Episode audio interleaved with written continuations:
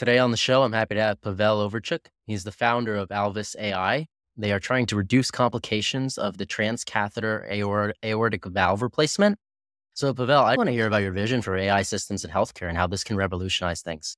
In general, I think it's a very good moment in time to try to develop AI systems in order to improve healthcare. I think that there has been a lot of improvements, technological improvements in AI, and there is a lot of need in healthcare in particular in trying to uh, improve processes, the efficiency of processes involved in healthcare in hospitals. I think that healthcare professionals would greatly benefit from the automation that AI brings. And there's, there is so much that is needed to be done right now. It's, I think it's a very good moment to get involved in AI and medtech and try to apply AI systems. And this is what we're doing. You mentioned transcatheter aortic replacement. That is indeed our specialization right now. It's a type of heart surgery, but we have a broader vision. We are going to try to reduce complications, improve the safety of surgical procedures, procedures in general. And we are targeting a specific procedure right now because we want to, you want to do as good a job as possible.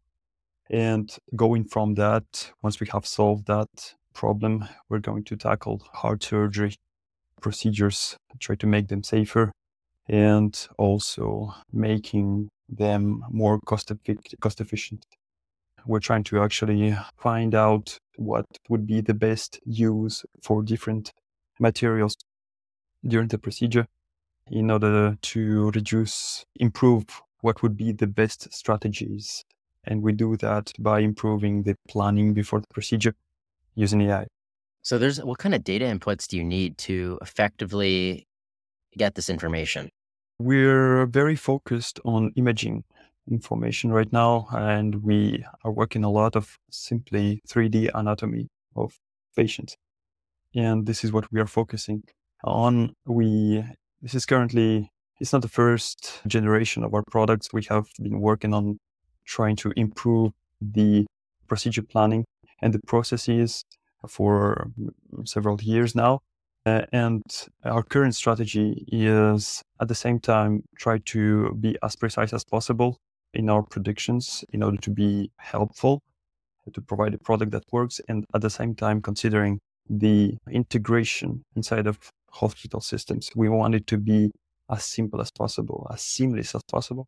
And with our current generation of products, we, I think we have made a great deal of progress, have been able to deploy easy to use systems now that are precise and at the same time that would be seamlessly integratable inside of hospital systems in order in the end for physicians not to have to do anything, just get the information, be able to use it during their procedure planning and move on with their procedure and the rest of the everything they have to do every day. Yeah. Are you getting a lot of pushback from the hospitals or are they happy to adopt the technology? I think that we, yes and no. I think that healthcare data in, in general is a topic that hospitals are not always very at ease discussing about. Very protective and appropriately. Data privacy is important. Healthcare data is important because it's patient data, obviously. At the same time, everybody has to realize that in order for AI systems to be deployed, AI systems literally are trained on patient data. And for everybody who is trying to develop medical technology and AI systems, data is the fuel. So if people don't have access to data, they cannot create AI systems and they cannot deploy. There are many opportunities and ways technically to make data accessible and very securely. But hospitals have to be aware that it's possible and ready to dedicate at least a little bit of resources or a few experts in evaluating projects that come to them like ours. Consider is this startup a good one that we could trust? Are their processes good enough, secure enough? That is expertise. And I think that hospitals are not yet always ready to allocate resources to that specific side, although they would get a lot of benefits by doing so. They could improve, it would, AI in general would improve greatly everyday life of healthcare professionals and patients, like outcomes, complications, in our case, heart surgery complications. It's important. And I think that hospitals would benefit from realizing how great the opportunity is and how much benefit they would get from just allocating a little bit of resources in finding the matches, verifying startup projects, and uh, just allowing the integration of those systems. More and more, especially in the US, my personal feeling is that there is more adoption in US hospitals. And because that realization has happened in a lot of places, it could be way better. That's my honest opinion. But we're getting there and it might take a little bit of time. But I think that it's just a matter of when are we going to get optimal on this? And this is what everybody, I think, would want patients first, healthcare professionals also. This is a way for sure. This is a way for future healthcare. And it could be like present healthcare. People just have to put a little bit of resources, and that comes from realizing how important that is and how possible that is now. This is not an easy industry to approach. So, what inspired you to take this on and try to solve these problems? That's an excellent question, actually. What inspired me personally is because I'm a physician myself. So, I have worked in hospitals uh, more than 10 years, and I have just naturally, I'm also an AI engineer. I have just naturally mm, worked with colleagues, observed the problem in clinical practice, and we have created a first version of the algorithm. We saw that it could work, and I'm just trying to bring it to market now.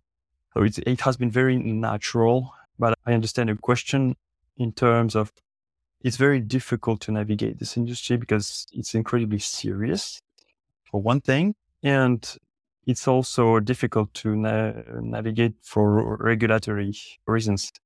There is a lot of challenges on that side. It's very difficult to bring medical devices to market. It's a great challenge. And even if we have the knowledge of how to do clinical studies, how to develop a product, it takes a lot of resources to get through the regulatory market yeah. and through the regulatory processes.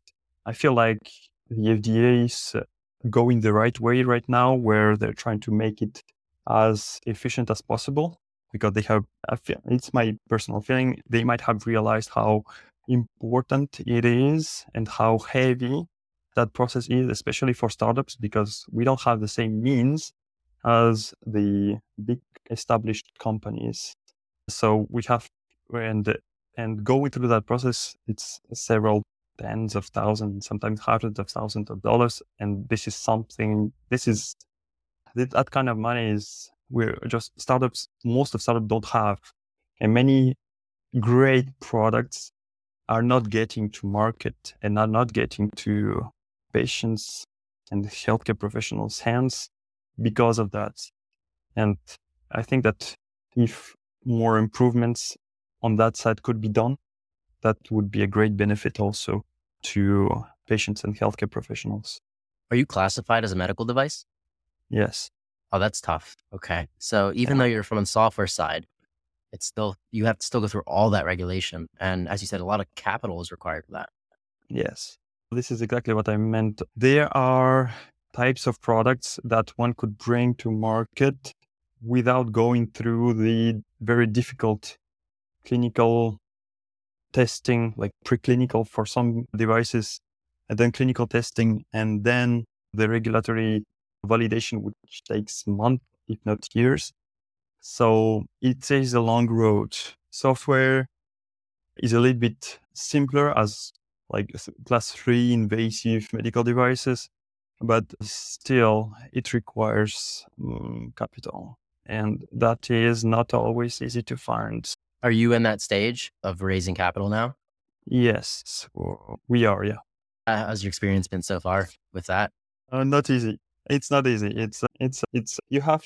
It's another difficult aspect from trying to make things happen for a medical device startup and it's not easy. It helps if you already have a good network of people that might have a lot of means. It wasn't our case, so it's not easy.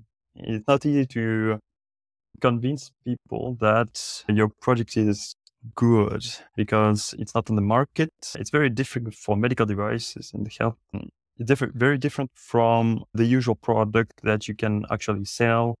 And then you come to investors and you tell them, possible investors, and you tell them, we have that much sales. Here's our valuation that we calculated.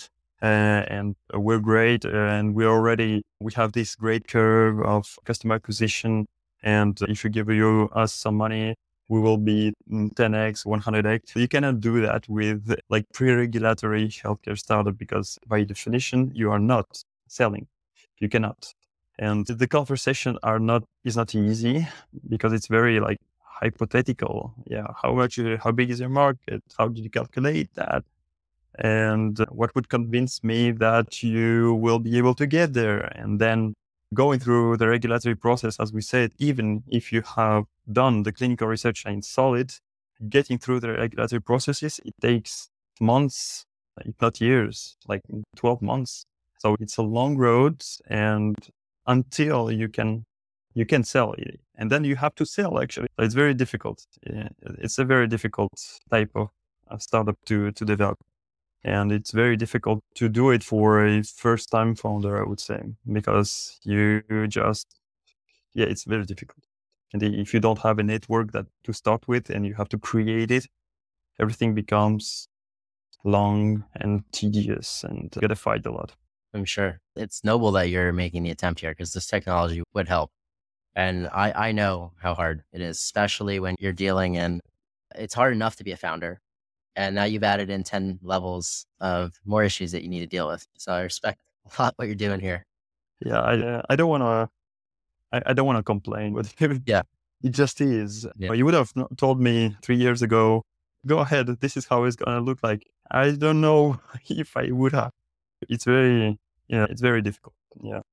I wouldn't advise for somebody who is a first time founder to go for it. I wouldn't. Like second time why not? Because you know the process a little bit you have created a network maybe. You got a little bit of capital. But first time founder without network without capital oh that's a tough road. That's good advice uh, yeah. Avoiding medical devices for your first time founder. Yeah. Startup. Yeah yeah. I hear you on that. Pavel our listeners wanted to learn more about your tech or get in touch with you how can they do it it's very easy we have a uh, you have my email. Uh, it's my first name at alviss.ai. So Pavel at alviss.ai. It's very easy to send me an email. I will respond. And otherwise, we have a very active LinkedIn page. So anybody, uh, it, it's easy to find us on the internet. You just put a alviss.ai in your navigator and should you be able to find us. Also on our website, we have a good demo button. Should be very easy for anybody who's interested to, to reach out. It, we have many needs and a lot of room for anybody who is like highly qualified and ready to tackle the healthcare industry. Very open to discussing this with anybody who's who would be ready to to get on the road with us. Well thank you pavel for coming on the show and thank you everybody for listening to another episode of failing to success make sure to smash that subscribe button I'm your host, Chad Kalecki, and we'll see you next time.